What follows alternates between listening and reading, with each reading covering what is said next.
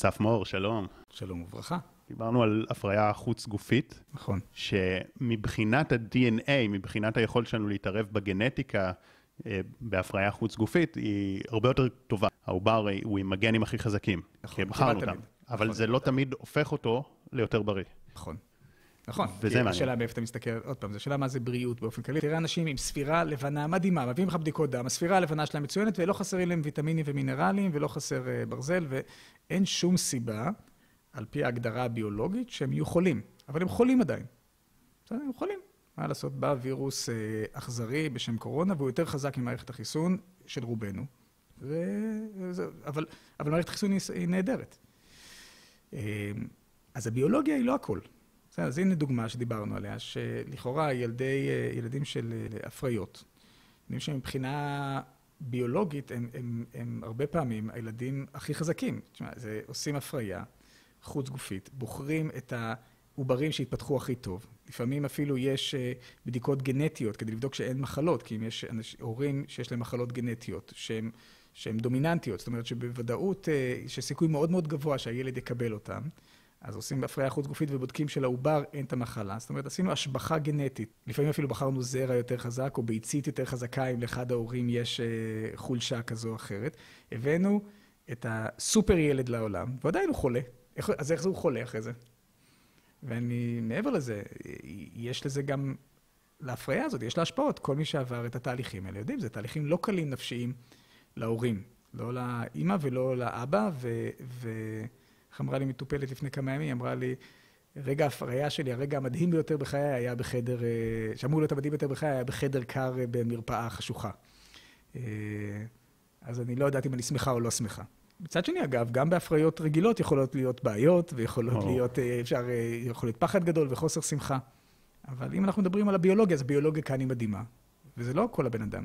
ביולוגיה היא רק חלק מה, מהבן אדם. ברפואה סינית, אגב, יש לזה הגדרה מאוד מאוד ברורה. זה, הביולוגיה הזאת קשורה למה שאנחנו קוראים ג'ינג, האנרגיה המולדת, הכוח המולד. הרבה פעמים מתרגם, מתרגמים את זה ל-DNA. DNA משובח, מדהים. אבל יש עוד שתי רמות. יש את ה-DNA, יש לנו את הנשמה שלנו, ויש את מה שנוצר בין הנשמה לבין ה-DNA, שזה החיי היומיום שלנו. וזה, אגב, המושג צ'י. צ'י אה, זה מושג שהרבה פעמים בפשטות מגדירים אותו כאנרגיה, ואז אה, יש לאנשים כל מיני יחס אמביוולנטי למילה אנרגיה. יש כאלה שאומרים אנרגיה, ישר מרגישים חלחלה, כי זה, יש פה אנרגיה טובה בחדר, כאילו כזה, יש להם בעיה שאנשים אומרים את זה, ויש אנשים שאנרגיה מבחינתם היא משהו מאוד מוחשי. אה, צריך להבין מה, מה הכוונה, שהסי- מה, למה התכוונו הסינים במילה צ'י. המילה צ'י, אגב, היא לא אנרגיה, אם תרשום צ'י ב Google Translate, אתה תראה שכתוב שם גז. או נשימה. המילה צ'י היא the breath of life, נשימת החיים. נשימת החיים קורית מחיבור של DNA ונשמה. והחיבור הזה ביחד מייצר את נשימת החיים, את התהליך של החיים עצמם, שנמשך איקס שנים. יש מערכות שתפקידם לייצר כל הזמן את האינטראקציה הזאת. גם חיסוניות קשורה בחיבור בין הג'ינג, יכול להיות שיש לי ג'ינג, יש לי DNA לא טוב ולכן אני חולה הרבה, קח את, אה, או, או שאני חלש מאוד, קח דוגמה תמיד סטיפן, אה, סטפן הוקינג, DNA מאוד גרוע. כשגילו לו את המחלה אמרו שהוא יחיה שלוש שנים והוא חי עוד הרבה מעבר לשלוש שנים, למה? כי היה שם נשמה כל כך חזקה שהחזיקה את הבן אדם בחיים, גם מעצם החיות שלה וגם מעצם זה שהוא מצא לעצמו פתרונות, שרוב האנשים עם, עם כזאת מחלה לא מצאו לעצמם את הפתרונות האלה.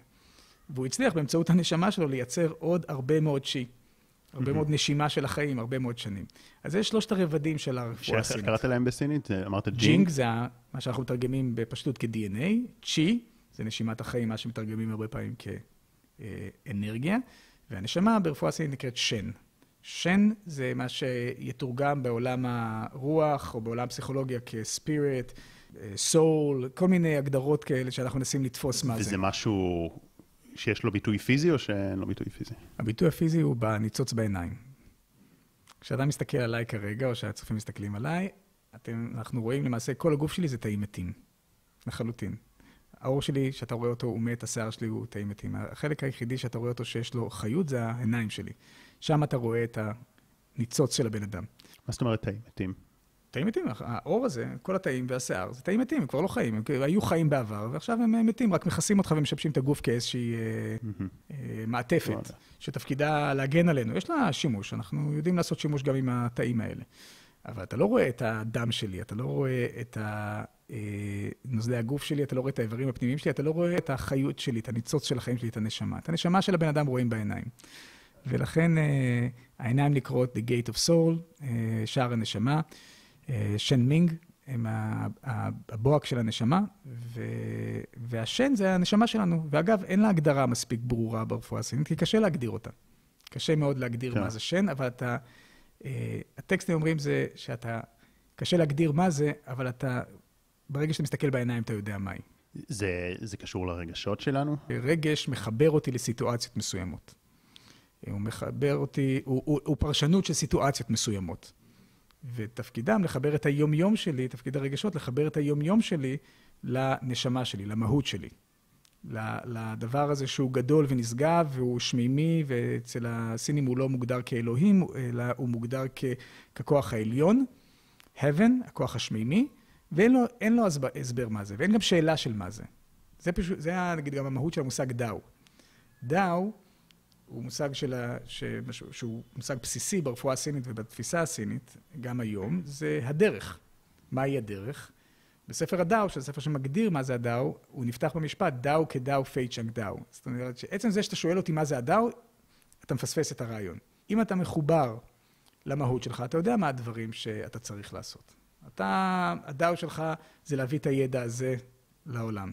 אתה מחובר אליו, אתה משקיע בו, אתה, אתה, אתה אמרת לי קודם, זה לא הפרנסה, זה, זה, זה משימה מבחינתך. זה משהו שאתה עושה, כי, כי, כי זה מחובר למהות שלך. כן, אני לא יכול שלא לעשות את זה. זאת אומרת, אני לא מדבר על, על העניין הספציפי של הפודקאסט, אבל כן. כאילו העולם הזה של היצירה, ופעם לא דיברו על זה שאפשר לעשות כסף מרשתות חברתיות שהתחלתי, לא, כאילו, כן. לא יכולתי לא לעשות את זה, כמו, אני מניח שאתה לא יכולת לא ללכת לרפואה.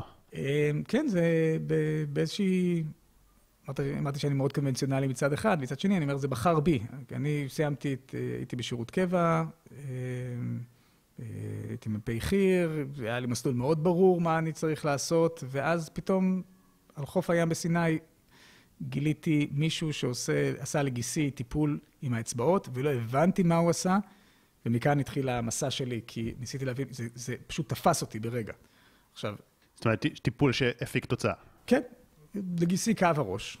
הוא לא יכל אה, לקום בכלל מהמזרון בסיני. הוא בא אליו, אה, בחור שלימים אני יודע שקוראים לו ליעד, והוא מטפל מדהים בשיאצו. אנחנו מאז, אני יודע עליו הרבה, אבל מאז אה, לא נפגשנו. אה, והוא עשה לו טיפול, וגיסי קם מהטיפול, והתנהל עוד שלושה ימים. וכשהגענו לארץ גילינו שיש לו מנינגיטיס, דלקת אה, קרום המוח. אף אחד לא הבין איך הוא התנהל שלושה ימים בכלל. וגם אני לא הבנתי איך הוא התנהל שלושה ימים עם, עם הכאבי ראש המטורפים האלה. זה רק בזכות הטיפול שליד עשה לו עם הידיים. וזה הגניב אותי. אמרתי, איך זה יכול להיות שבן אדם עם הידיים הצליח לרפא אותו, אפילו לשלושה ימים. וזה מדהים, הוא נתן לו שלושה ימים של בלי מחלה. אז התחלתי לחקור, ואז אה, זה משך אותי. המסלול חיים שלי הוא, הוא, הוא ממש לא היה בכיוון של להגיע למקום שאני נמצא בו היום. כן. ו- ואני לא היחידי, יש uh, הרבה אנשים, זה, זה הדאו, וזה, המ... אני, אני מקווה שאני בדאו שלי, אני, אתה יודע, אני לא רוצה להיות... Uh... כל הזמן מדייקים. כן, אפילו ברמה היומית, אנחנו מכירים את זה. אתה נכנס לאיזשהו מקום, ואתה מרגיש שהמקום הזה עושה לך לא טוב. בסדר? אתה... זה אומר שזה לא, לא בדאו שלך. אגב, תישאר במקום הזה הרבה מאוד זמן, נתכנס שוב פעם לדיון שלנו, תישאר במקום הזה הרבה מאוד זמן, זה יעשה אותך חולה בסופו של דבר, נכון? כי אתה מבזבז המון המון אנרגיה בלהתמודד עם משהו שאתה יודע... אתה לא צריך, אתה מרגיש כאן שהוא לא נכון לך. כשחיכיתי לך, הגעתי מוקדם יותר והתחיל לרדת גשם, אז נכנסתי פה לאחד הבניינים. אה, לשבת, לחכות רגע. בניין משרדים פה. ראיתי אנשים שנכנסים לבניין המשרדים, אה, והסתכלתי עליהם. אמרתי, אם אני הייתי צריך לעבוד בבניין הזה, אני הייתי מת. מת, באמת, כאילו, לא... לא זה לא בהתנסות, אני אומר. אני אומר, אגב, בקנאה, אני מת להיות שכיר, תן לי להיות שכיר. כן. מדהים, אני לא יכול להיות שכיר, כי זה, כי זה לא מתאים לי. אני מקנא באנשים שהם קיימים בבוקר, הולכים, יושבים כל היום במשרד ומבסוטים מזה, חבל על הזמן. אני הייתי מת בסיפור הזה, אני לא יכול לעשות, לא יכול אה, לעשות את זה. כן. הייתי בטוח נהיה חולה תוך יומיים.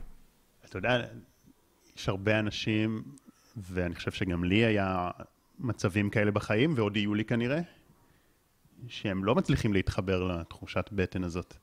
והם גם לא מצליחים לקשר את המחלה לחוסר אה, הליכה בדאו, או בחיבור לתחושת בטן. אה. אתה, אתה רואה אגב שלפעמים הטיפול במחלה, אולי לא הטיפול המיידי, אבל ההוליסטי יותר, הארוך טווח, הוא להחזיר בן אדם לדאו שלו?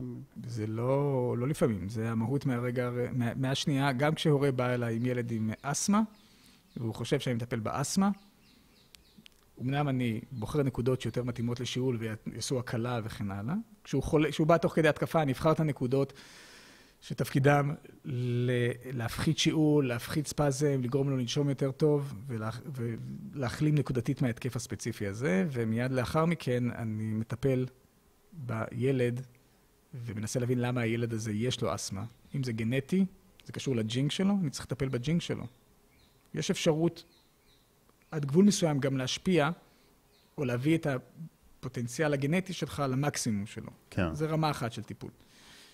אם זה ברמת הצ'י שלו, ברמת היומיום, הוא אה, לא אוכל נכון, הוא לא מקבל, הוא אוכל אוכל שמייצר לו לעיכה, או שהוא לא נושם נכון, או שחדר עם מזגן מלוכלך, אז אני מתעסק ברמת הצ'י שלו, בסדר? ואם זה לפעמים ברמה הרגשית, מדברים נורא ברורים, ילד ש... אה, לראות שיש בעיה בגבולות שנותנים לו, אור וגבולות וריאות, אור וריאות הולכים, זה הגבול, זה הגבול של הגוף שלנו, ולכן חוסר בגבולות, הרבה פעמים גבולות הוריים, יבוא לידי ביטוי במחלת נשימה. דיברנו אם הילד לא ילד, אם הילד בן כן, 30 כן. ויש לו אסתמה, יכול כן. להיות שזה קשור למה כן. כן. שהיה לו בילדות עם ההורים? כן, לחלוטין. אתם צריכים להבין, הגדולה של טיפול בילדים זה היכולת לשנות לילד את הבריאות שלו בגיל אה, חצי שנה, שנה, ש... ולכל שלוש. החיים. ולכל החיים. שלא תצטרכו לפגוש אותו בגיל 24 עם המחלת אה, נשימה. זהו, זה, זה מה שאני שואל, נגיד אם מישהו בן 24 ויש לו אסתמה, ונניח שזה היה קשור באמת לדברים רגשיים ולא ל-DNA, אז האם עדיין אפשר לשנות את זה? תמיד, בכל רגע נתון. אז מה היית עושה, נגיד, עם מישהו שיש לו אסתמה בגיל מבוגר, והוא לא מצליח להיפטר מזה הרבה שנים? אז אנחנו נתחיל שוב בלטפל בתסמינים, אבל זהו, כפי שאמרתי קודם, זו הרפואה הפשוטה, כן. על פי הרפואה הסינית. אחרי זה אנחנו, כשהוא יסיים עם, ה, עם הטיפול בתסמינים, אנחנו ננסה ללמד אותו איך למנוע את ההתקף הבא, שזו הרפואה היותר טובה ברפואה הסינית.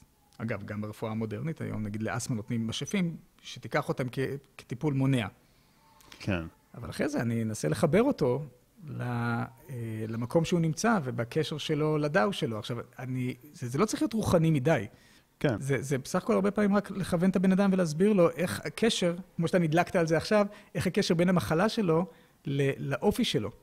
ואז הוא לומד לעשות את השינויים האלה. כן, למה אנחנו קוראים רוחני מדי? אנחנו קוראים רוחני מדי למה שאנחנו לא מבינים. כמו שאמרת שאפשר להשפיע על הג'ינג, כן. ואם היית אומר את זה לפני אולי 60 שנה, היו אומרים לך זה רוחני מדי להשפיע על ה-DNA, אבל היום עם אפיגנטיקה, אז כאילו זה מדעי לגמרי. נגיד באמת מישהו, יש לו אסתמה, ובהקשר של, של הדאו, אז מה, מה אתה, אז טיפלת לו עם הג'ינג, טיפלת לו עם הצ'י, ומה אפשר לעשות, איך אפשר לעזור לו עם הדאו בקטע הזה? גם כאן יש לנו כל מיני רמות, אבל הפשט, נגיד, אוקיי, יש לו מחלת אה, נשימה, אז מחלת נשימה קשורה לריאות, וריאות קשורות ל, אה, למהות של גבולות והתכנסות.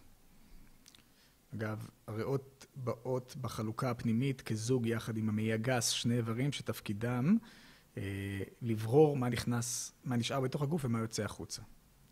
עכשיו, ברגע שאני כבר אומר לך את זה, ואני אומר, אולי במחלה שלך יש איזשהו קשר בזה שאתה לא יודע לברור מה טוב לך ומה רע לך. עכשיו, יכול להיות שזה קשור לילדות שלך, שלא לימדו אותך בתור ילד לברור מה טוב לך ומה רע לך, כי היה שם בעיה של גבולות. פחות מדי גבולות או יותר מדי גבולות. יכול להיות שחינכו אותך עם סתירה, ואז אה, ממש לא מקובל בימינו, אבל אז לא למדת בעצמך לבנות לעצמך את הגבול, ויכול להיות שבתור, שההורה שלך לא נתן לך גבולות בכלל, אמר הכל פתוח, הכל חופשי, תעשה מה שאתה רוצה. וילד צריך גבולות, ילד הולך לאיבוד אם אין לו גבולות מסוימים, בסדר? אנחנו לא יכולים לחיות בבית בלי קירות, אנחנו צריכים איזשהו, בתוך המר... המרחב צריך איזשהו גבולות. אז לכאן או לכאן, יכול להיות שלך יש, יש לך דיאלוג עם הסיפור הזה. וברגע שנחבר אותך לדיאלוג הזה, כבר יתחיל תהליך ההחלמה. עכשיו, אגב, האם זה יפתור אותך לגמרי... שזה גם ספציפית על נשימה, או שאתה מדבר באופן כללי כרגע? זה בספציפית של נשימה. יכול להיות... של... שנשימה היא הבחירה, הגבול? נשימה, ריאות, mm-hmm. גם מעי גס, קשורים לגבולות, קשורים להבחנה מה נכנס אל... ואור, אגב, זה שלוש מערכות. בגלל זה האור נקרא ריאה שלישית, גם בעולם של הרפואה הביולוגית. בסדר? האור והריאות מחליטות איזה חומרים נכנסים לך לתוך הגוף, ויותר חשוב מזה, איזה חומרים גם יוצאים מהגוף שלך. אתה יודע, חנק נגרם קודם כל בגלל עודף של CO2 ולא בגלל חוסר של חמצן. אתה יכול לעצור את הנשימה שלך הרבה זמן, אבל אם אתה עושה המון פעילות, אתה תמות מרעלת של CO2. חלק מהסיפור, כשאנשים עוצרים נשימה להרבה זמן, זה היכולת למנוע ייצור מוגבר של CO2. אז הריאות והאור אחרי מה נכנס ומה יוצא החוצה. כנ"ל המעי הגס, הוא הסוף של הצינור העיכול שלנו, אחרי שהגוף אסף הוציא, הכניס, אה, הפריש אנזימים, הפריש מרה, ספג חומרים, ספג את השומנים, הגיע, לק...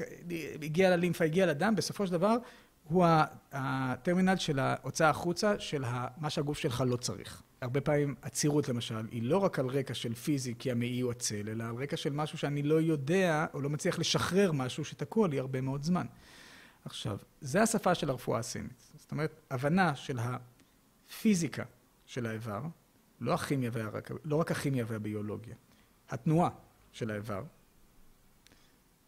נש... הנשימה, נשימת החיים של האיבר, מה הוא עושה בהסתכלות פיזיקלית, חום, קור, תנועה, ולחבר אותה גם לתהליכים נוספים שהם גם תהליכים רגשיים וגם תהליכים רוחניים. כן. אז בא מישהו שסובל מבעיה בנשימה או בעור, שזה נראה לי הרבה מאוד מהאנשים, ואולי לא להרבה יש אסתמה, למרות שגם להרבה, אבל להרבה יש אה, צינונים ועניינים כאלה ועוד בעיות בעור. ואתה אומר שזה בין היתר קשור לגבולות. ואני שם רגע בצד שברור שאתה עוזר להם גם לחיזוק. אתה גם ממש אה, מגיע כמו נגיד אה, פסיכולוג לפעמים, אה, רופא יכול להיות, ללכת גם לעבר להבין מה היה שם, או שזה פחות חוזר לאירועים? אני לא פסיכולוג בהכשרה שלי, כמו שאני לא רופא בהכשרה שלי, ולכן אני לא יודע לנהל תהליכים פסיכולוגיים בטיפול. אני יכול להצביע על המטופל שהוא צריך גם ללכת למקום הזה, אבל בתוך, אה, לטיפול גם מהאספקט הזה. אבל בתוך העולם הטיפולי שלי, של הרפואה הסינית, אני כן אצביע על דברים שיכולים להיות קשורים. למשל, מטופלת... שהיא מותשת, מקרה לפני כמה ימים. היא מותשת לחלוטין. כל הזמן היא את חולה וחולה, אבל זה בגלל שהיא, היא, בגלל שהיא מותשת מאוד אה, ו, ו, והיא מאבדת אנרגיה. כן. ובטיפול, במשפט אחד אמרתי לה, ציינתי בפניה, טיפלתי בה, אתה יודע, טיפלנו במערכות שיודעות לייצר אנרגיה בגוף שלנו. אנרגיה בצורה הכי כימית שאפשר, בסדר? מולקולות של ATP. טיפלנו אחרי זה גם ברמה, ברמה טיפה יותר עמוקה, ברמה של בלוטת האדרנל והיכולת של הגוף לייצר אנרגיה ארוכת טווח. טיפלנו בזה, ואני, ואז, אבל אז חוזרת השאלה של למה את מבזבזת כל הזמן את האנרגיה שלך, ואז אמרתי לה באיזשהו משפט, אמרתי לה, אבל את שמה לב שאת כל הזמן עם תשומת לב החוצה, ולא מספיק עם תשומת לב פנימה. מה, איפה הקושי שלך בלהבין מה טוב עבורך? וזה, ובזה נגמר הטיפול. כי אחרי זה היא באה ואמרה, תקשיב, זהו, עכשיו, מכאן ואילך היא המשיכה טיפול אצל, אה, אצל פסיכולוג, כי, כי, או תמשיך, כי זה נושא חדש, אבל היא תמשיך טיפול אצל פסיכולוג, כי כאן היא צריכה לשאול את עצמה באמת שאלות שאני לא יודע לפענח אותן. זאת אומרת, העולם שלי הוא מספיק רחב בשביל כן. מתעסק רק בתחומים שלנו. מה שחשוב להבין זה שרפואה סינית היא לא רפואה שהיא מסתכלת רק על הפיזי. היא גם לא רפואה רק רוחנית, כמו שהרבה פעמים אנשים אה, חושבים. הסינים היו מאוד מאוד down to earth, בסדר? כן. רק אנשים מאוד down to earth יכולים להציע שיטה כל כך אגרסיבית כמו, או אכזרית כמו להכניס סיכות שפעם לא היו חד, אה, לתוך גוף של בן אדם. ואני מזכיר שפעם הסיכות היו אה, רב פעמיות ממחטים אה, לא stainless steel, בסדר? הם אה, אנשים שהיו נדקרים, חלקם היו מתים מהזיהום של הדיקור. לפני, עד לפני 200 שנה, 100 שנה. אז, אה, אז הם אנשים, הם הסתכלו על הגוף מאוד, בצורה מאוד פיזית. בגלל שהם כאלה אכזריים, הם ידעו עוד לפני כולם, עוד לפני הספרות, ה... יש ספר משנת 200 לספירה, שמתאר את הגודל של כל איבר ואיבר ואת המשקל של כל איבר ואיבר בגוף שלנו, בסדר? זה בעולם ה... אה, ש... שעליו נשענת הרפואה המודרנית, זה לקח עוד אלף שנה אחר כך, להגיע לרמת הפירוט הזאת, בסדר? עכשיו, אני לא טוען שיותר טובים או פחות טובים, אני רק טוען את זה כדי להבין שהם פתחו אנשים בעודם בחיים כדי לראות איך האיברים עובדים. הם אנשים מאוד אה, פיזיים. אבל, אבל גם בהסתכלות הפיזית הזאת שלהם, הם ישר הבינו שזה לא נגמר כאן. הכבד, האיבר הגדול הזה ביותר בגוף שלנו, שמייצר, אה, אה, אה, או, או מווסת הרבה מאוד חומרים, הוא לא מווסת רק את מערכת העיכול, את המערכת ההורמונלית או מערכת החיסון, הוא גם מווסת את תהליכי החיים שלנו באופן כללי, ולכן הוא קשור לחיות שלנו. וליכולת שלנו להיות בעלי חיות. בגלל זה הוא גם נקרא באנגלית liver. הוא כן. נורא חשוב לחיות שלנו. הם הבינו את זה. אני משער שהם הסירו כבד של מישהו ובדקו מה קורה לבן אדם הזה בסופו של דבר, אתה מבין? אתה אומר, זה, זה נוסה באופן... נוסה זה. ואז הם הבינו שזה קשור גם לוויסות רגשי, וגם לוויסות רוחני. זאת אומרת, הכבד אחראי גם על ההבנה שלנו של מהי הדרך הנכונה שאני צריך לצעוד בה בעולם. זאת אומרת, אם שאלת אותי למשל על הדאו, ואני אומר, בן אדם, איך אני מכוון, שאלת אותי קודם שאלה של מה קורה עם בן אדם ש, שלא לא מחובר לדאו שלו, זה בעיה של הכבד.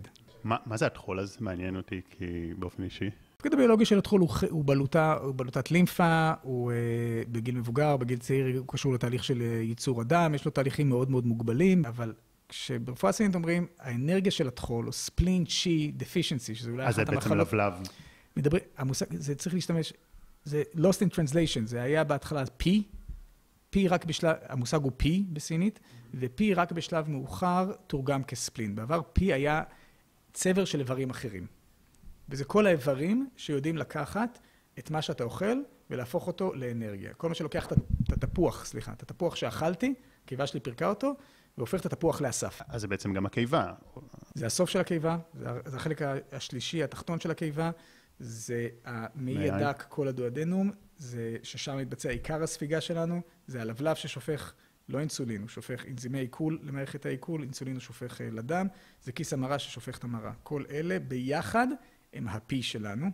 אז בעצם הטחול הפיזי הוא לא בהכרח הטחול... אה, הוא לא הטחול הסיני. זה, זה האיבר היחידי שיש פה רק, כי זה טעות בתרגום. אבל לכל שאר האיברים, לקיבה, הכבד, הריאות, הלב, מעבר לתפקוד הביוכימי שלהם, יש להם גם תפקוד אנרגטי, תפקוד פיזיקלי, תנועה, חום, קור, פוטנציאל, משמעות על החיים שלנו. בסדר? וזה, על זה מתעסקת הרפואה הסינית. היה לי טחול מוגדל, והאמת שישבו פה מגוון רופאים, ולא העליתי את זה, לא יודע, לא הרגשתי בנוח, אבל אה, ככה נגענו בנושא. כשזה היה, זה כן בא ביחד עם אה, בעיות עיכול, בו זמנית. אה, אז דווקא כן מעניין מה שאתה אומר. סביר להניח שהוא פשוט יצר לחץ על מערכת העיכול שלך. שהוא מוגדל. שהוא גדל, ואז הוא פשוט הפריע להפרשה של... אז אתה אומר, אבל... אבל זה לא נכון להסתכל על זה בראי של ה... לא, כי ברפואה, ברפואה סביבה שנקרא ה-P, פי צ'ישו, חולשה של פי. כן. שהרבה פעמים מדברים חולשה של טחול סיני, זה היה... אני שונא את המינוח הזה, אבל, אה, אבל כי כשאומרים הכבד הסיני, זה כאילו... לבן אדם יש עוד גוף שהוא גוף סיני, זה לא זה. הטרמינולוגיה הנכונה זה להגיד, ההסתכלות על הכבד בראייה סינית. אז, אבל נגיד הטחול, הטחול הסיני, מה שאנחנו קוראים, קוראים הטחול הסיני, שלמעשה הכוונה פי, תפקידו לייצר אנרגיה. ופי צ'ישו, שזו פתולוגיה מאוד אה, נפוצה בעולם המודרני, זה חוסר יכולת לייצר אנרגיה. זאת אומרת, אתה אוכל אוכל, יהיה הכי מושלם שיהיה, קנית אותו בחנות הכי יקרה, והוא אורגני, והוא מדהים, והוא נקטף מהעץ, ועדיין אתה לא מצליח לייצר ממנו אנרגיה. למה זה? אתה יודע, למרות שזה דווקא מתחבר לי למה שהיה לי, כי לא, לא עליתי במשקל, אכלתי, אכלתי טוב, בריא, וזה כל הזמן רעב. כן. לא הייתי, וזה... לא, לא, יש קשר, יש קשר. הפי, הטחול, כמו שאמרתי, הוא חל המערבי, mm-hmm. הוא חלק מהמושג, מהקונספט של פי. כי הקונספט, הפי הוא גם אחראי על, על תהליכים של ויסות של דם, אז, או ייצור של דם. אז יש קשר, זה לא מנותק לחלוטין. ואז בעצם הטיפול בזה הוא, אז כמובן יש את הדיקור וזה, אבל מה... יש דיקור, יש צמחים, יש שיאצו טווינה, שזה עבודות, עבודה מנואלית לאורך המסלולים האנרגטיים. ומה הטיפול ש, שבן אדם יכול לקחת לעצמו, שבן אדם ש... טיפולים ב... ש, שאתה מזהה איזה חולשה במערכת כזאת, כמו של הריאות, אה, כבד, טחול. אז קודם כל, מהם חמשת השיטות טיפול העיקריות ברפואה הסינית היום? זה, באמת, אה, השיטה הכי מוכרת בעולם המערבי זה דיקור, אבל זו השיטה הכי אה, פחות נפוצה בסין, חשוב אה, להזכיר. יש לך בית חולים סיני, הוא 17 קומות, כולו מטפלים בצמחים, ורק יש לך חצי קומה שבה עושים דיקור. אבל בעולם הערבי אנחנו יותר אימצנו את הדיקור, כי יש לנו איזושהי הסתכלות יותר כירורגית כזאתי. אה, אז זה הפך, זה יותר מקובל בעולם המערבי. יש לזה גם עוד נסיבות היסטוריות, אה, כשמאו עלה לשלטון, אז הוא אה, סילק מסין את כל המטפלים ברפואה סינית, מאו רצה להביא את הקדמה לסין, והוא חשב שרפואה סינית היא ארכאית, ולכן הוא סילק את כל המטפלים, אז רוב הדיקור, הידע על דיקור ברח מסין למדינות אחרות בעולם, ואז באיזשהו שלב הוא החזיר את זה חזרה, שהוא ראה שהוא מפסיד במאבק. היום, דרך אגב, הסינים משקיעים המון כסף להחזיר לעצמם את ההגמוניה על דיקור. בסין בעיקר עושים צמחים. צמחים זה עיקר, ה, עיקר הטיפול ברפואה הסינית בעולם כולו. ההרבליסטיקה הסינית היא הרבליסטיקה שבמהות שלה היא אף פעם לא צמח בודד, היא במינימום שני צמחים, בדרך כלל אה, פורמולציה של חמישה עד עשרה צמחים, שתמיד מאזנים אחד את השני. ככה אפשר להשתמש גם בצמחים שהם רעילים, בוויסות של, אה, עם צמחים אחרים ש, שמורידים את הרעילות, בסדר? השיטה השלישית היא השיטה המנואלית, שעובדת לאור מסלולי אה, האנרגיה, שצריך גם להבין מה, מה זה. וזה שיטות, זה עבודה מנואלית הסינית נקראת טווינה, אצל היפנים זה נקרא שיאצו. תזונה, שהיא תזונה על פי הרפואה הסינית שמחוברת לאיברים, אני אתן לך תזונה שטובה לתח... לפי שלך, או אני אתן תזונה שהיא טובה לכבד שלך, או שאני אתן לך תזונה שהיא טובה ללב שלך. עכשיו, אני אתן לך את התזונה שהיא טובה ללב שלך, גם אם יש לך מחלת לב, אבל גם אם יש לך בעיה בלהרגיש שמחה.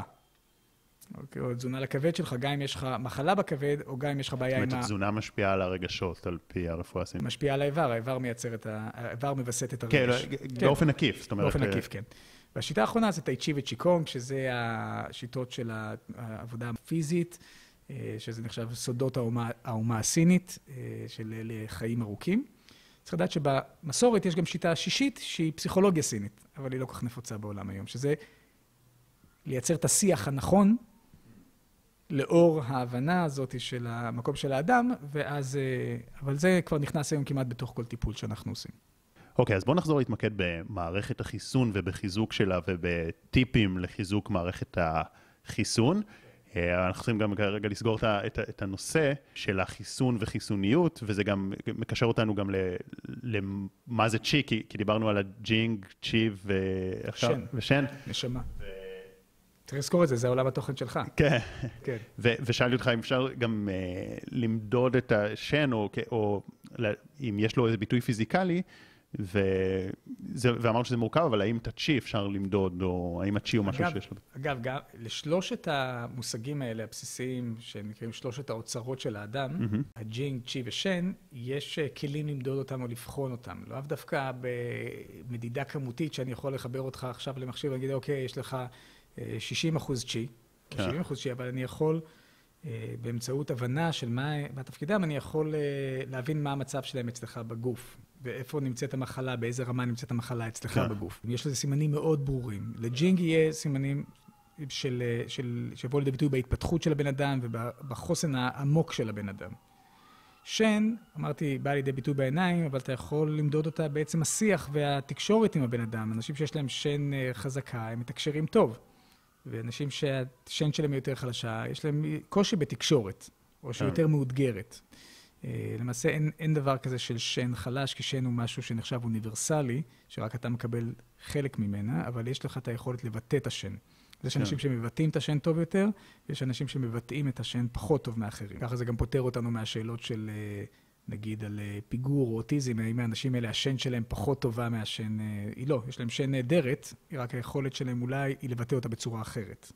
Mm-hmm. Okay, זה מלכתחילה, זה, זה, זה ברפואה הסינית בבסיס של הבסיס שלה. לכולנו יש אותו שן, לך ולי יש אותו שן. השאלה זה איך אני מביא אותה לידי ביטוי. ואז השאלה של הדבר שהוא הכי משתנה, הכי יומיומי שלנו, זה הצ'י שלנו, כמות האנרגיה שלנו. עכשיו, ברמה הכי בסיסית, הצ'י שלנו יבוא לידי ביטוי בחיות שלנו, ביכולת שלנו לקיים את החיים שלנו בצורה בריאה. זה מחבר אותנו גם למושג של אה, מערכת החיסון ולווייצ'י, שתכף נדבר. אבל אה, אם אני, יש לי הרבה צ'י, אז יש לי כוח להתנהל ביום-יום, על פי, אגב, עונות השנה וה, והתנאים הרלוונטיים. בחורף לגיטימי שאני אהיה יותר עייף, ובקיץ אני צריך להיות יותר ערני, כי יש בעולם, ביקום, יותר אנרגיה בקיץ. תכף נדבר על זה, כי זה קשור לבריאות. אבל, אה, אז קודם כל, זה בחיות שלי. דבר שני, זה ביכולת שלי לשמור על הבריאות שלי לאורך זמן, וביכולת של המערכות שלי להישאר תקינות. ואז יש לנו גם מדדים שהם מדדים אה, שהם, שאנחנו לומדים להתעסק איתם, שזה הבדיקה של הדופק, אה, מישוש של הגוף, אה, מאוד דומה למישוש של, שרופאים היו עושים פעם, אבל מישוש של האיברים הפנימיים, אפשר על פי העוצמה שלהם, על פי החיות שלהם, על פי הכוח שהם... התחושה שאתה מקבל מהם, אתה יכול להבין כמה אנרגיה יש להם. על פי כן. הדופק שלך, אני יכול להבין כמה אנרגיה יש לך. גם על פי אה, הבחנות נוספות, כמו הבחנת פנים, הבחנה של הלשון, הצבע של הפנים. יש לנו כמה וכמה מדדים שאנחנו יודעים אה, למדוד אותם. אה, יש תחומים, אגב, שמגיעים מהרפואה הסינית, שכן יבדקו, שכן בודקים את אותם מדדים רק במדדים, אה, אה, בכלים אה, מודרניים. אחד המדדים האלה, למשל, זה ביו-פידבק. ביו-פידבק, כשאתה מחבר למישהו את החיישן, את החיישנים על היד, אתה יכול לבדוק את רמת החיות שלו, גם את רמת הסטרס שלו, אבל זה בודק את רוחב, את העוצמה של הזרימה של הדם, ואת הטמפרטורה, ואת הרטיבות של היד והזעה ביד. יש המון מדדים שהם מדדים ביולוגיים, כן. שהם מאוד קשורים למושג צ'י ברפואה הסינית.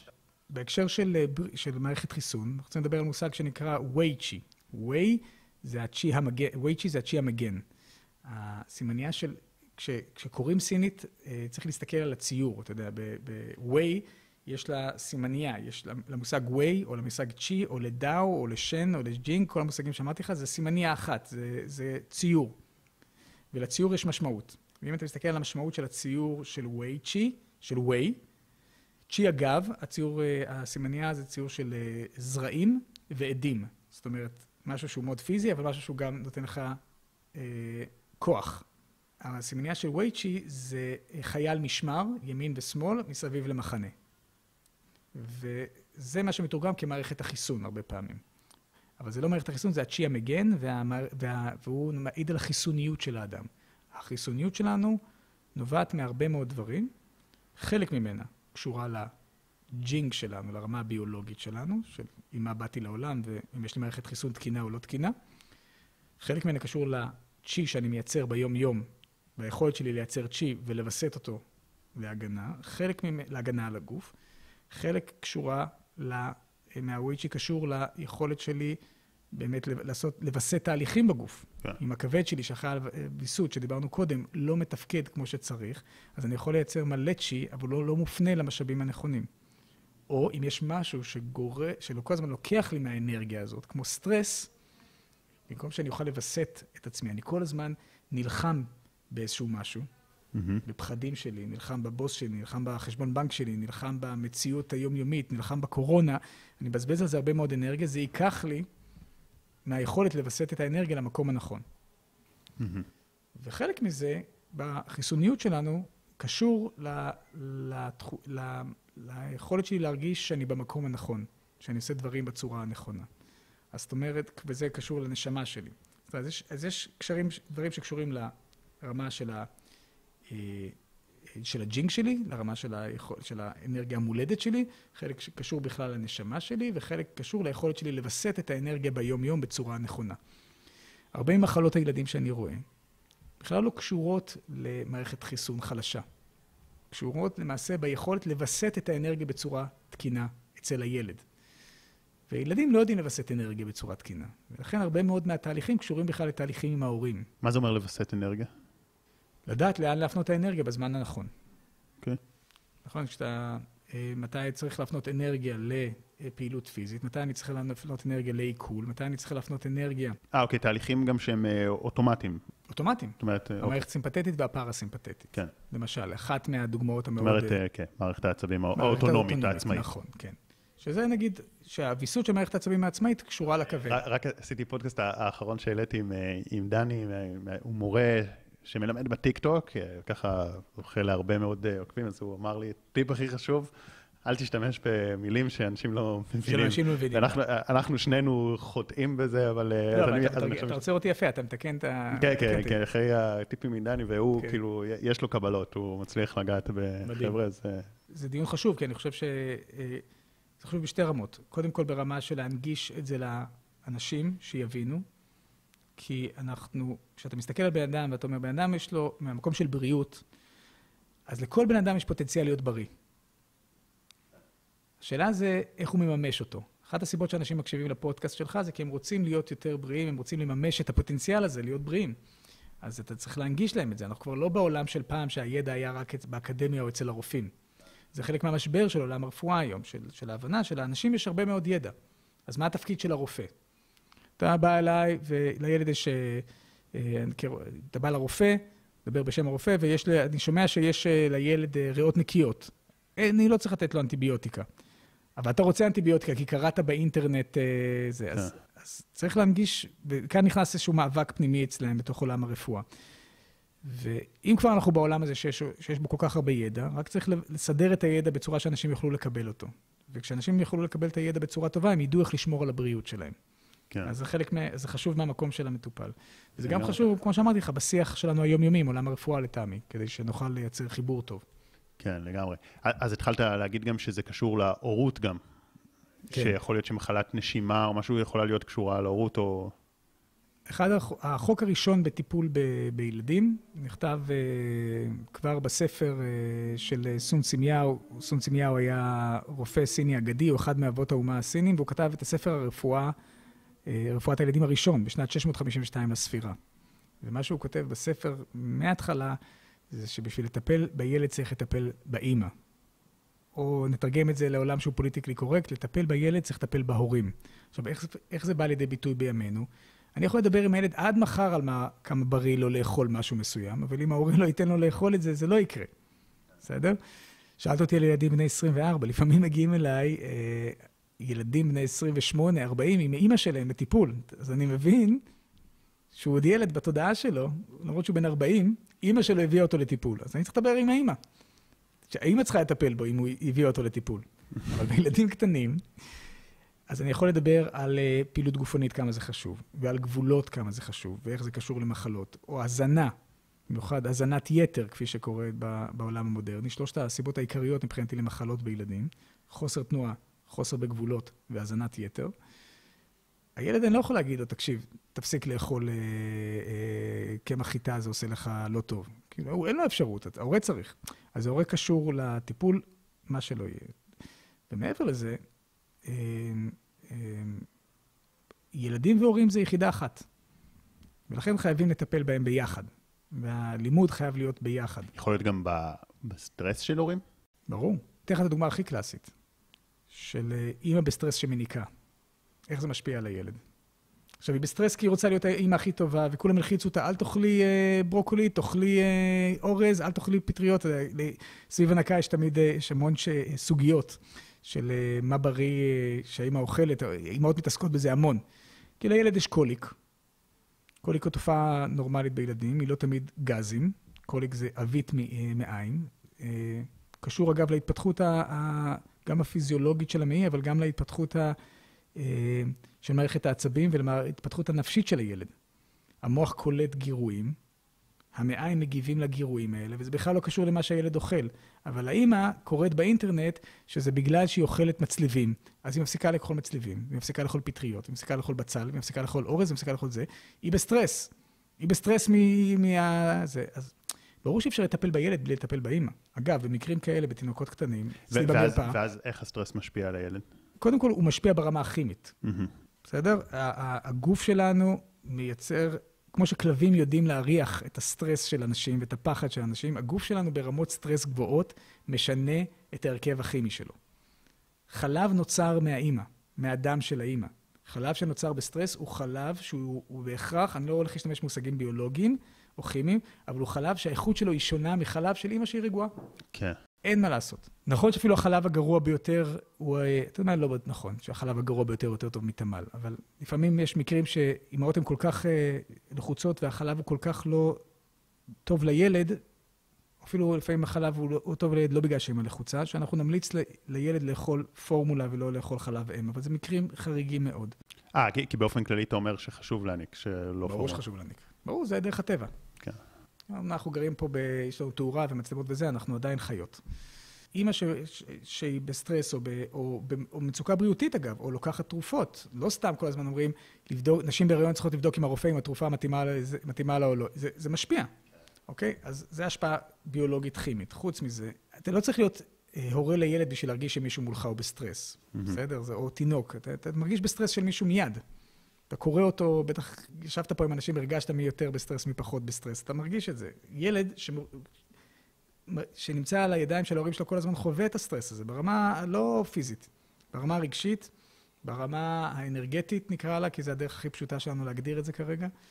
אז הרבה פעמים טיפול בילד יהיה קודם כל טיפול באמא. אגב, אצלנו במרפאה אנחנו הרבה פעמים נטפל בתינוק, נשים את התינוק בעגלה שישן ונטפל באימא, וזה בכלל תחת ה title של טיפול ב, בילד. אז זה כמובן מאוד חשוב לכאן ועכשיו, אבל אני, אני כן מחזיר אותך לזה בגלל שזה מעניין. מה אם מישהו יודע, אוקיי, אמא שלי הייתה בלחץ אטומי בהיריון שלי, שכאילו הייתי בתוך הגוף שלה, כן. אה, ואז אני מניח שזה אפילו עוד יותר מהנקה, כן. אה, כי זה השלב שנוצרים, וכשהיא הניקה היא הייתה בלחץ.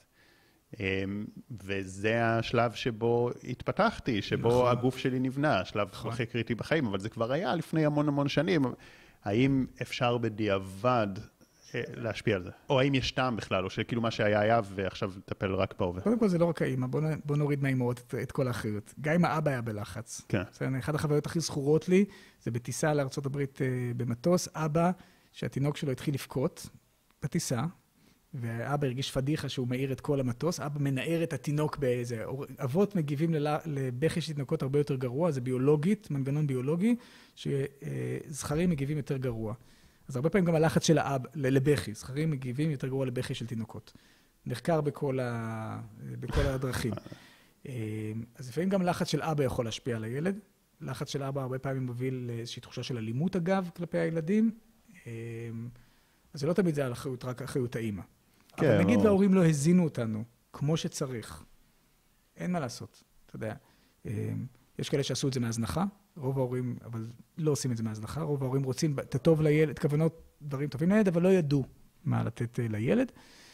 אה, עכשיו יש לנו שאלה של מה היכולת של הילד. יש ילדים שיכולים עם הזנחה לצמוח נהדר, כי יש להם צ'י מספיק חזק. יש ילדים שיותר נשענים על זה, ואז יכול להיות שהם יסחבו פתולוגיות לאורך השנים. איך אנחנו מייצרים ריפוי בתהליך? אתה שואל איך אני יכול לרפא. אגב, אז אנחנו כי- זאת חוזרים... אומרת, האם אפשר לרפא בדיעבד? אנשים שכבר התבגרו. אבל סוחבים משם משקעים. אז כן, יש תהליכים שאפשר לרפא. יש תהליכים שהם כל כך rooted, כבר כל כך אה, מושרשים בנו, שאי אפשר לרפא ברמה הפיזית. אבל אתה יכול להתחיל לייצר ריפוי רגשי או ריפוי נפשי. בסדר? לצורך העניין, האסתמת ילדות שלך, אנחנו כל הזמן מתכנסים למחלות נשימה בגלל העונה הזאת. יש ילדים שעד גיל שלוש האסתמה נעלמת, יש כאלה שזה נמשך. אני מחזיר אותך לש... להגדרה של, ה-WHO. אם אתה ממשיך עד גיל 24, 28, 30, להתעסק בזה שאתה אסתמטי, אז אתה נשאר חולה.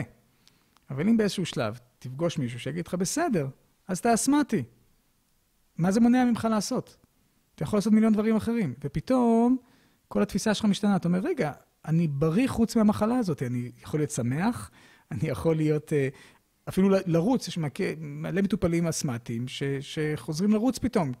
אז אומרים, בסדר, בסוף ריצה יש לי התקף אסתמה, כבר מה אכפת לי? פעם זה הפך להיות מהות הכל. אז היה מחלה. היום זה כבר לא חשוב להם. הם רצים, הם מבסוטים, הם שמחים, זה לא מגביל אותם. אז כאן מתחיל התהליך של הריפוי. אז הם בריאים. בריאים עם אסתמה. בריאים עם בלי רגל. כן, גישה מעניינת. כי אתה אומר ש... שהרבה פעמים הלחץ שלנו מהמחלה והתסכול והזה, הוא אה, מש... פוגע בבריאות לפעמים לא פחות מ... אני אגיד לך יותר מזה. ברפואה הסינית הקלאסית עד 1950, עד שמאו עלה לשלטון, לא היה שמות למחלות. רק כשמאו עלה לשלטון התחילו לבוא המושגים האלה שחלקנו מכירים היום, כמו liver chi stagnation, kidney chi deficiency, liver... נתנו שמות לתסמינים, בסדר? אה, אגב, כל התסמינים, הסינדרומים האלה היום מקודדים בספר הקידוד של הרפואה, אמרת לא להשתמש במושגים גדולים. אז כל המושגים של המחלות הסיניות, אגב, היום מקודדים בספר הקודים של ארגון הבריאות העולמי. היום אתה יכול להיכנס לבית חולים ויכולים לרשום לך הבחנה סינית על המחשב בקידוד. כן, זה משהו חדש. אה, פרויקט אה, מדהים שנעשה באמצעות צוות אה, ישראלי, בהובלה של דוקטור יאיר מימון, אצלנו במרפאה, תהליך מדהים. אה, אבל הסינים עד 1950 לא היה להם שמות למחלות. למה? כי שם של מחלה גורם לך להזדהות עם המחלה. אנשים מסתובבים אצל מיליון מומחים שאומרים להם בסופו של דבר, אה, יש לך בלבללי- בלבלליטיס. ואתה חוזר ואתה אומר, אוקיי, אז עכשיו יודעים מה יש לי, יש לי בלבלליטיס. אז בהתחלה אתה מרגיש, סתם, בלה בלה, בהתחלה איטיס. זה מרגיע. בהתחלה זה מרגיע, אחרי זה אתה מזדהה עם זה. וכל החיים שלך הופכים להיות, אני לא יכול לעשות את זה, יש לי בלבלליטיס. בסדר? אה, הלוואי והייתי יכול לעשות את זה. אולי, אולי אני לא יכול להביא ילד לעולם כי יש לי בלבלליטיס. אתה יודע, המושג של המחלה מתחיל להשפיע על התודעה שלך. אתה מתחיל להזדהות עם המחלה, ולכן הסינים אף פעם לא נתנו שמות למחלות, כדי שלא תזדהה עם המחלות. גם סיבה לתת שם למחלה זה גם כדי לדעת מה הטיפול המדויק ביותר, אבל בעצם אם, הרבה פעמים הטיפול הוא הוליסטי, נכון? בטיפול שמטפל בבן אדם, השם של המחלה הוא לא חשוב. אני יכול לטפל בך גם אם תגיד, באותו דבר, גם אם תגיד לי שיש לך אסתמה, ברונכיטיס, סתם קוצר נשימה, או שמגרד לך בעור. אני יכול לבחור את אותה נקודה, כי אני, הכל מתנקז לאותו מקום. מצד שני, שלושה אנשים יכולים לבוא עם כאב ראש, אצל אחד זה נובע בגלל הכבד, אצל אחד זה נובע בגלל הטחול, אצל אחד זה נובע בגלל הכליות. והכאב ראש הוא שונה לחלוטין. אז המחלה אה, היא לא מעניינת, מה שמעניין הבן אדם התס... והתסמינים של הבן אדם, ועל פי זה אנחנו בונים את הטיפול. ובוחרים את הנקודות כן. או את הצמחים, או את המקומות שאני לוחץ בשיאצו בטווינה. יש לך טיפים לתת לאנשים שמאזינים לנו, שהם יכולים ככה טיפים ככה ליישום עצמי? אז אני אתחיל מהגדרה של אה, מה זה בריאות על פי הרפואה הסינית. אז גם ברפואה הסינית אין הגדרה של בריאות.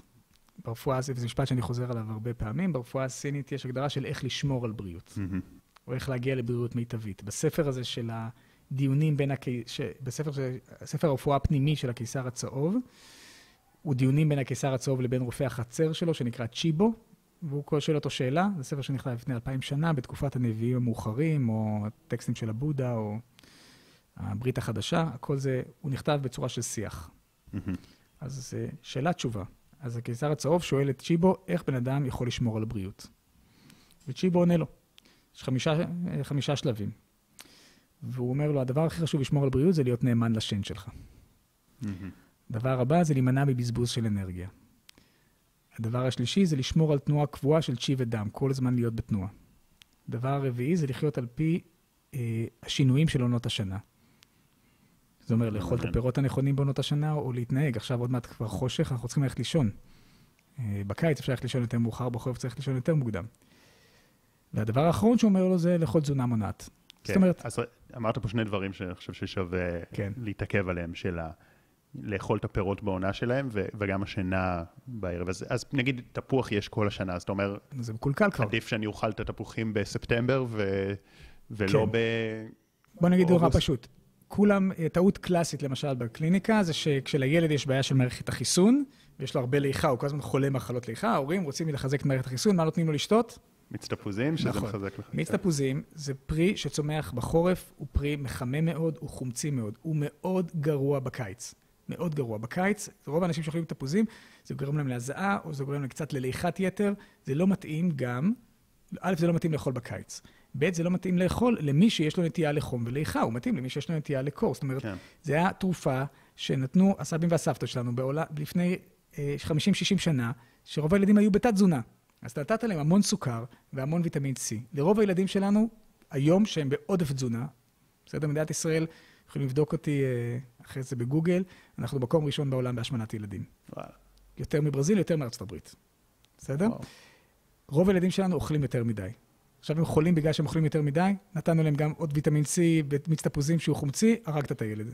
אתה מתפלא למה יש לו יותר ליכה. כולם נדבקים איכשהו לבננות, כי זה מטפל ברפואה סינית פעם רשם שבננה עושה ליכה, כל הרשת מלאה בזה. בננה זה אחלה של פרי. לא מתאימה אם אוכלים אותה בוסר. זה כבר טיפים אחרים להורים. אתה יכול לאכול אותה כל השנה. אחלה של פרי, רק תאכל אותה כמו שהסבתות היו עושות דבש, בסדר? כזה זה. שהיא בשלה. שהיא בשלה. כשאתה אוכל אותו בוסר, הוא כמו כל פרי בוסר, מייצר ליכה. אני מודה שיש דברים שכבר הם נמצאים על המדף כל השנה, אתה כבר לא יודע מה הם, ואני אה. גם לא יודע מתי הם, וזה, אבל אה, יש דברים שהם נורא ברורים שלא כדאי לאכול אותם. והשלב הבא זה לאכול על פי מה שמתאים לך. בסדר? אה, לכל אחד מאיתנו יש מערכת אחרת. כל אחד מאיתנו מייצר אנרגיה בצורה אחרת, הגוף מגיב, ואז אני צריך להתאים לך את התזונה על פי מי שאתה. וזה, אבל בהגדרה של אה, צ'יבו, החלק הכי פחות חשוב. מה הכי חשוב? מה שהופיע ראשון. תחיה, תהיה נאמן לדאו שלך, לשן שלך. קשה לדעת גם, אה, כי, כי הרבה פעמים אני חושב שאנחנו חושבים שאנחנו נאמנים לעצמנו ולרצונות שלנו, אבל כל כך ספגנו את זה. שיש לנו כבר תהליכים. כן, שהרצונות של... ש... אנחנו חושבים שזה הרצונות שלנו, אבל הפנמנו אותם כבר מהסביבה במידה מסוימת. אתה יודע, גם בנושא של תזונה, אני אומר לאנשים, אני חושב שמתחת למתח, מתחת לכל הרעש הזה, אתה יודע את התשובה. אוקיי? אתה צריך, אה, אתה צריך להתנתק מהרעש לרגע ולנסות למצוא את התשובה, זה כבר מעולמך של המדיטציה וה-NLP, אתה, אתה, אה, קשה לדעת התשובה שאתה חי בתוך עיר סוערת וסואנת. תתנתק מזה רגע. צא לחופש. חודש. תחשוב על זה, אם אתה, אתה מרגיש כל כך מבולבל, תתנתק רגע מהדברים, תגיע למקום שעושה, שאתה מרגיש בו בנוח, תשאל את עצמך את השאלות האלה. כנ"ל גם לגבי אוכל, אנשים שואלים אותי... נכון, אתה יודע, כשהיו את הסגרים, אז באמת הרבה מאוד אנשים לא חזרו אחר כך לעבודה, נכון. כי פתאום הם יצאו מהמאורעות הזה, נכון. היה להם רגע זמן, ואמרו, מה, זה לא המסלול שלי. נכון. נכון, כי היה להם רגע לחשוב. עזוב אותך מזה, אתה יודע, היה לפני אה, חודש וחצי, אתה זוכר את הלילה שוואטסאפ קרסה? כן. אנשים מספרים שזה היה הלילה הכי מאושר בחיים שלהם. כי זה היה לילה שפחות, הם היו מחוץ למרוץ לחמש דקות, פתאום אומר, מישהו אומר לי, פתחתי ספר, מישהו אחר אומר, סתם ישבתי בבית, דיברתי עם אשתי. אתה יודע, זה, זה, צריך להתנתק מהרעש. אנחנו חיים בהמון המון רעש. יש אנשים ש... זה עולם לקשוחים, העולם הזה של הרעש. יש אנשים שמספיק קשוחים לחיות את כל הרעש הזה. יש אנשים שהרעש הזה הוא מתיש אותם. הם צריכים לפחות אחת לאיזו תקופה להתרחק מהרעש הזה. אתה יודע, פעם היו בתי הבראה. אבל היום גם כשאתה מתרחק מהרעש, אתה מתרחק ממנו עם הפלאפון. מתרחק אבל באמת מהרעש. פעם היו בתי הבראה. אין יותר בתי הבראה. היום יש מלונות uh, של uh, רשת uh, פטל או ישרוטל שעולים 3,000 שקל ללילה. פעם היה, הרגשת שאתה די, אתה לא יכול. נסעת לבית הבראה, פשוט. שבוע ביערות הכרמל, פעם היה בית הבראה, סבתא שלי הייתה שם ניצולת שואה, הייתה נוסעת להרגיע את מערכת העצבים שלה, כי הכל היה זה. אנחנו לא עושים את זה יותר. זה חשוב לבריאות שלנו. וזאת, וזה קשור לזה שאנחנו חיים בעולם של שפע. זה הדיון, אה, כאן אנחנו להתחיל את הפודקאסט הבא, אם אתה רוצה, שאנחנו חיים בעולם של שפע. הכל אצלנו הוא באקסטרים. אה, חלק מתהליך של בריאות הוא גם לדעת להוריד את הרעש הזה. חלק הבא זה באמת להיות, לדאוג להיות בתנועה מתמדת. כל הזמן. לוודא שהגוף שלך בסירקולציה טובה של צ'י ודם. לא אומר לעשות ספורט אקסטרים, להיות בתנועה.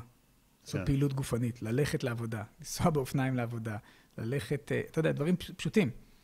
אנשים לא נוסעים 500 מטר, הם אה, לא הולכים ברגל, הם נוסעים באוטו. ודבר אה, אחרון זה עניין של באמת, של תזונה מתונה. אין דבר כזה מבחינתי תזונה שהיא נכונה לכולם, אני לא מאמין באף שיטת תזונה כזו או אחרת, אבל אני מאמין מאוד בזה שכולנו צריכים לאכול טיפה פחות. כן, זה משהו שבאמת כולם אומרים אותו. אין איזה תזונה שהיא נכונה לכולם, אבל כולם נכון. אומרים פחות, פחות. נכון, פחות, פשוט פחות. אז זה שלושה דברים. אבל אגב, נגיד מישהו כמוני, שבאמת uh, דיברנו גם כזה על, ה, על הנושא של הספלין. Uh, כן. ש, שבאמת הרגשתי ש, שבתקופה האחרונה אני כאילו... אתה אוכל ולא מייצר אנרגיה. כן. כן. זאת אומרת, לא, וקשה לי להתחזק. כן. אז אתה חושב ש... עדיין הפתרון הוא גם להוריד אוכל, כדי לאפשר אולי למערכת העיכול להיות יותר יעילה? לא. או שזה אז כאילו לאכול ולאכול? לא. במצבים שאתה מרגיש שאתה לא מייצר מספיק אנרגיה, זה נובע משתי סיבות. או שהמערכת שלך חלשה, אתה יודע, החשמל שלך בבית לא טוב, אז אתה לא מצליח לייצר שם מספיק אנרגיה, או שאתה פשוט מבזבז הרבה מאוד אנרגיה על משהו אחר. רוב האנשים שמרגישים עייפים זה בגלל שהם מבזבזים המון אנרגיה על סטרס, או המון אנרגיה על דברים אה, אה, שהם לא צריכים לבזבז אנרגיה, על מחלות שמבזבזות אנרגיה לגוף, או באמת מתחים אה, חיצוניים שמבזבזים להם את האנרגיה, או שמבזבזים את האנרגיה על מישהו אחר במקום על עצמם. אבל אז, אז למה זה קשור לספיג... זה בזבוז אנרגיה, זה לא לספיגה של האנרגיה. או שאתה אומר, סופג את האנרגיה, פשוט בזבז אותה. בזבז אותה. אז אם זה בעיה של ספיגה ובעיה של... אבל בוא נגיד, אנחנו לא רואים את זה שאנשים שיש להם הרבה סטרס, אז הם יותר רזים כי הם שורפים את האנרגיה, להפך לא, הם יותר שמנים. נכון, כי הם אוכלים יותר אה, אוכל שנותן להם אנרגיה מהירה, שזה כן. סוכר. אגב, זה עדיין תת-תזונה. זה מעניין, אם פה אתה שואל את זה, כי ברפואה, בטקסטים העתיקים של הרפואה הסינית, אמרו אנשים עם חולשה של פי, הם רזים. ככה אתה מזהה אותם. כי הפי שלהם הוא חלש, הפי, הספלין, הטחול, הוא חלש, הוא לא מייצר מספיק אנרגיה, הוא לא יכול לייצר אנרגיה ממה שאתה אוכל. היום אנחנו רואים שכל אלה שיש להם טחול חלש, או רוב האנשים שיש להם טחול חלש, הם שמנים מדי. למה? כי הם הם אוכלים אוכל שנותן להם אנרגיה מהירה. פעם לא היה את האוכל הזה, סוכר זה מחלה של העולם החדש. אה, אז פעם לא היה כל כך הרבה סוכר, הם לא יוכלו למלא את עצמם בסוכר. אז מי שמגיע בסופו של דבר עם המערכת החלשה הזאת, בסופו של דבר יש לנו את הכלים לחזק אותה. אגב, אני, זה נגיד אחד התחומים שדיקור לטעמי הוא השיטה הטובה ביותר, דיקור או טיפול בשיאצו בטמינה. כי תזונה וצמחים שאני אתן לך, אתה עדיין יהיה לך בעיה לספוג אותם. דווקא בשיטות שהן אה, יותר אה, חיצוניות, הן אה, שיטות שיותר יודעות להפעיל את המערכת ולהחזיר לה את האנרגיה שדרושה לה כדי לייצר יותר אנרגיה. זה כמו, כן. ל, כמו ל, לייצר גנרטור טוב. שיאצו יכול להשתוות לדיקור? כן, אם המטפל הוא טוב. זה כי, אתה, כאילו, זה, אתה יודע, זה יותר נעים. תראה, אמנם זה נחשבת השיטה הפשוטה יותר. כן. בסדר? שיאצו טווינה זה... אה, נחשב הפחות, אה, דיקור נחשב השיטה היותר אה, נעלה בתפיסה שלנו. היא השיטה הרבה יותר קשה. להיות מטפל טוב בשיאצו וטווינה, כן. זה הרבה יותר קשה מאשר להיות מדקר טוב. בסדר? מדקר טוב, אתה, יש לך סיכוי טוב להצליח גם אם אתה מדקר אה, בינוני. בסדר? שיאצו וטמינה, כן. אם אתה לא אז אם אה, מישהו רוצה יודע לעבוד להגיע נכון עם הידיים שלך, למרפאה, ל- לאיזה... אה, זה מסאז' טוב. אז כמו שאמרתי, אני, עיקר ההתמחות שלי היא טיפול בילדים, זה עולם התוכן שלי. אה, בכלל, ברפואה הסינית, בבסיס שלה יש רק שתי התמחויות, התמחות בנשים, ילדים והתמחות כללית. בבסיס שלה. זה שהיום, יש לנו היום יותר ויותר מטפלים שמתמחים בתחומים ספציפיים שדומים לרפואה המודרנית, כמו אה, אונקולוגיה, כמו גסטרו, כמו אה, כאב, כי, כי למעשה יש עולם תוכן מאוד רחב שאנחנו צריכים להכיר אותו. אז אני, עולם התוכן שלי הוא טיפול בילדים. אה, כמו כפי שאמרתי לך, גם ילדים מבוגרים, חצי מהקליניקה שלי זה אנשים מגיעים עם הילדים, ואז ההורים נשארים לטיפול וממשיכים הלאה.